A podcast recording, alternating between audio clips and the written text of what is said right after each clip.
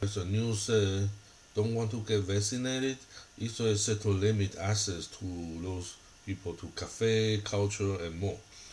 The Israel, uh, the Israel is uh, the country that most of the citizens, or it's more than one third of its citizens, got vaccinated already, and now Israel looks like a, a test ground for the herd immunity and and those uh, uh, uh, uh,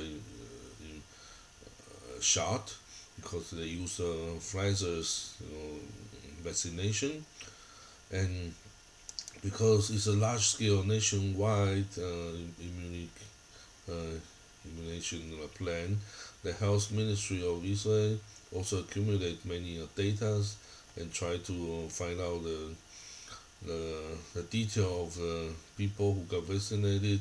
They said uh, uh, for those people who already got vaccinated, it's less easier, it's less possible to to to get transmit the virus. Until now, most of Israeli who wish to get the vaccination, they already got the shot. But are, for those people who haven't got the vaccination shot, they don't want to it. They don't want to do it. So the government, uh, in order to encourage them or to press them to get the shot, the government say if you didn't get the vaccination, you are not allowed to enter most of the, you know, the cafe, restaurant, hotel, sport activity, the cultural event, etc. So make it difficult for them and encourage to encourage them to get out and to get a vaccination.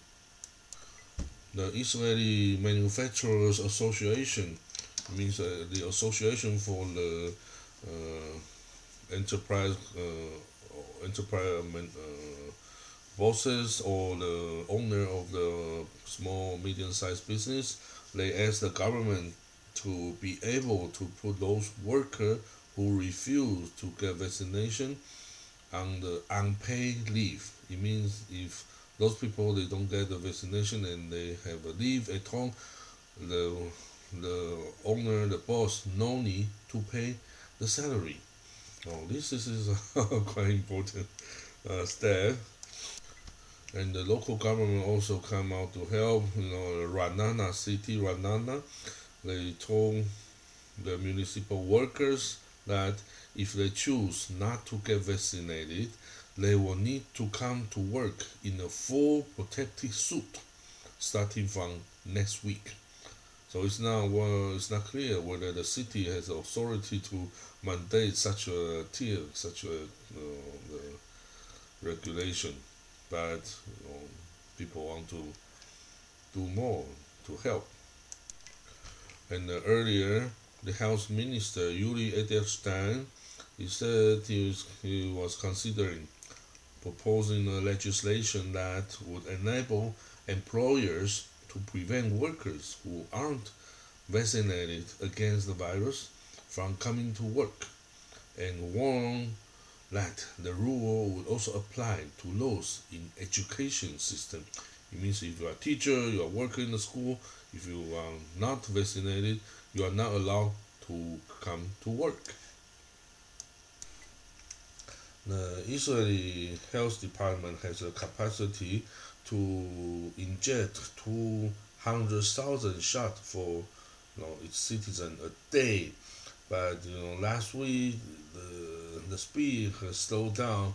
That it's around only 130,000 shots has been given to the citizen per day.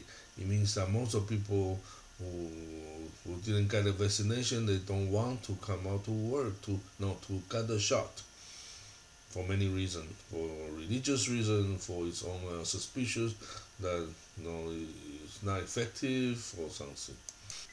Anyway, every part of the world are looking at Israel to tackle this uh, crisis, and we'll see how it works in Israel and become a you know, a sample for all of us in the world.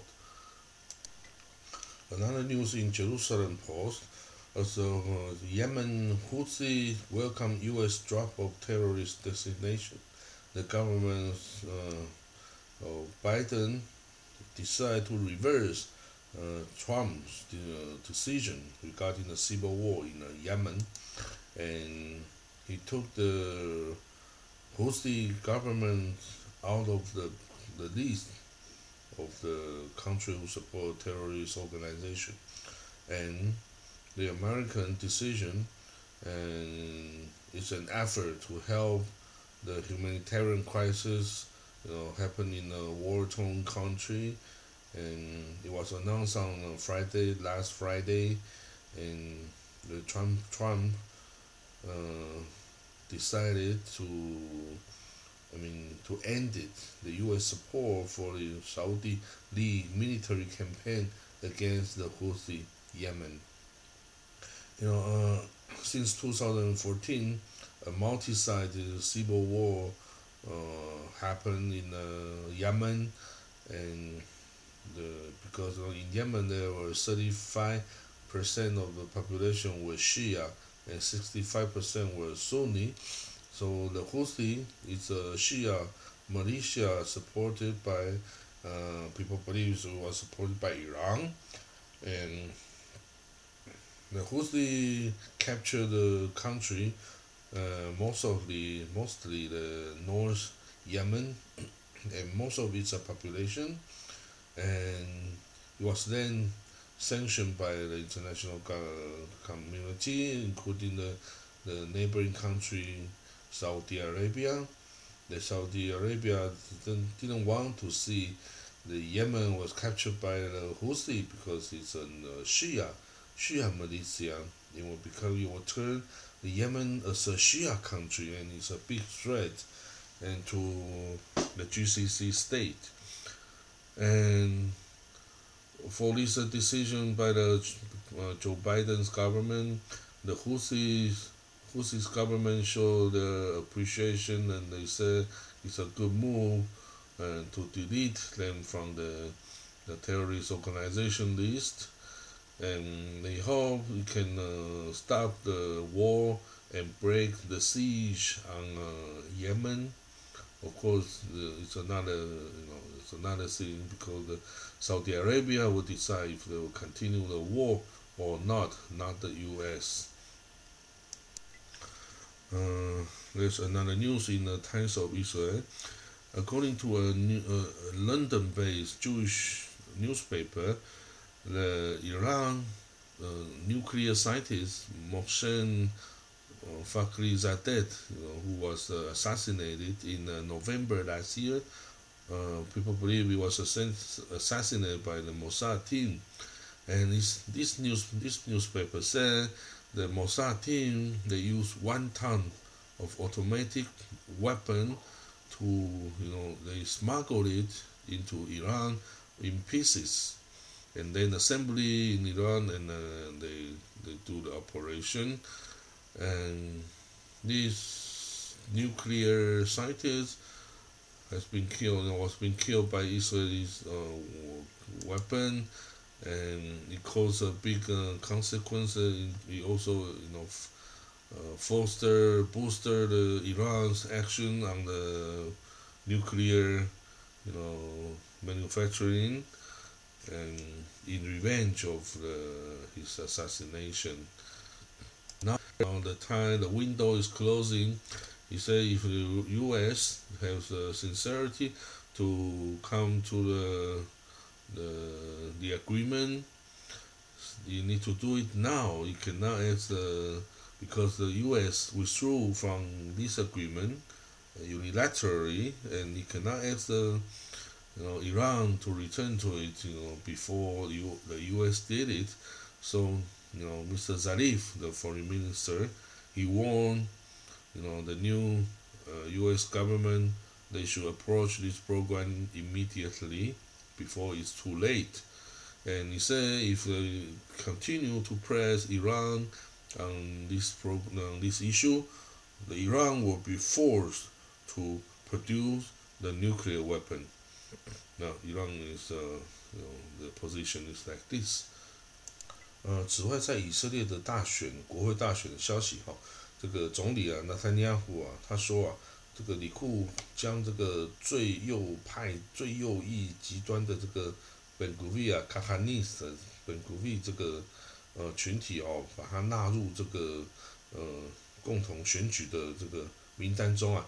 但是他说，他们以后只能当国会议员，而不会成为这个部长级的官员哈。他说他为什么这样讲呢？因为这个政党哈非常非常的呃以他的极端来出名哈。那这个政党的意识形态，这个 g a h a n i s g a h a n i s 哦，它是一个宗教的犹太复国主义，哦，然后他反阿拉伯哈，这个他是被人认为是种族主义者哈。那这个奥斯曼耶胡蒂哈，就是这个 g a h a n i s 奥斯曼耶胡蒂这个 party。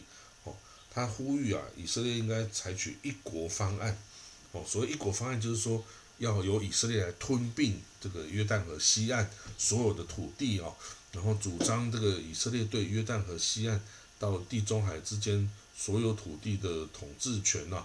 他反对建立巴勒斯坦国，也主张取消奥斯陆协议哈，然后主张以色列对圣殿山哈耶路撒冷旧城的圣殿山哦。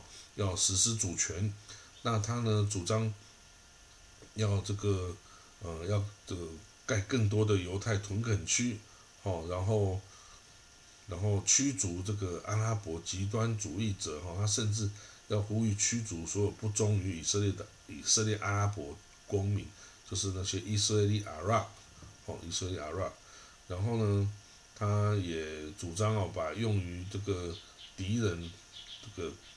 就是把敌人驱逐出境之后啊，这个可以减少的这个国防预算哈，会有达到几十亿缺口哈，几十亿以币之多啊，就可以用来做基础建设啊，然后可以分配更多资源给民众哈，给弱势团体，比如说老人呐，这个残障人士啊等等哈，然后他也支持啊放宽对以色列国防军的交战规则哈，这个就是可以。用更严，就更宽松的交战规则去对付哈这个巴勒斯坦人这样子哈，所以这个政党算是被定义为，就被以色列各方都定义为是很右翼的这个种族主义的政党哈，所以大家对于跟他们的接触哦都是非常小心谨慎的哈。那这次那他要选择跟他们合作哦，也是一个呃。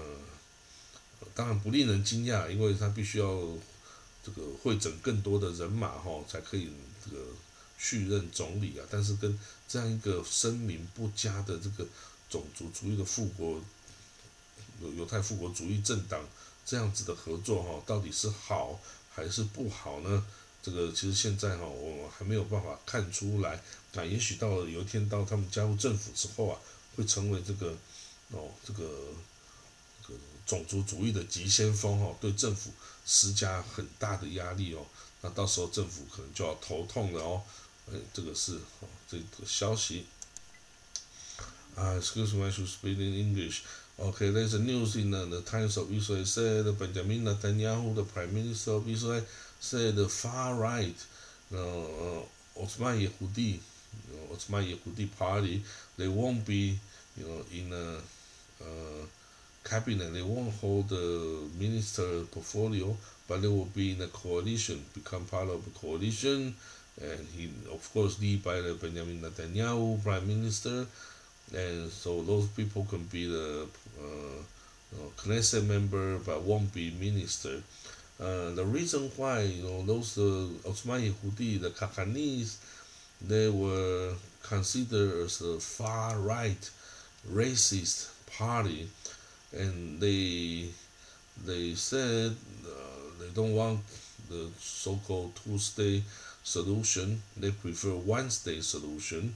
It means the the Israel should impose you know sovereignty and uh, full control, full sovereignty, full administration on the West Bank. It means uh, uh, they say it's uh, Judea, Samaria okay, they say Israel should, you know, took all the West Bank, and you know, they, this party up against to establish a Palestinian state.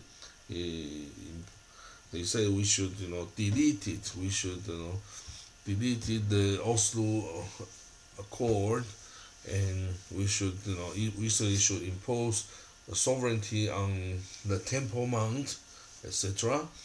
And he said we also Israel uh, we should expel those Arab, you know, extremists, uh, Arab extremists, and we should expel those uh, Israeli Arab citizens who were not loyal to the Israel.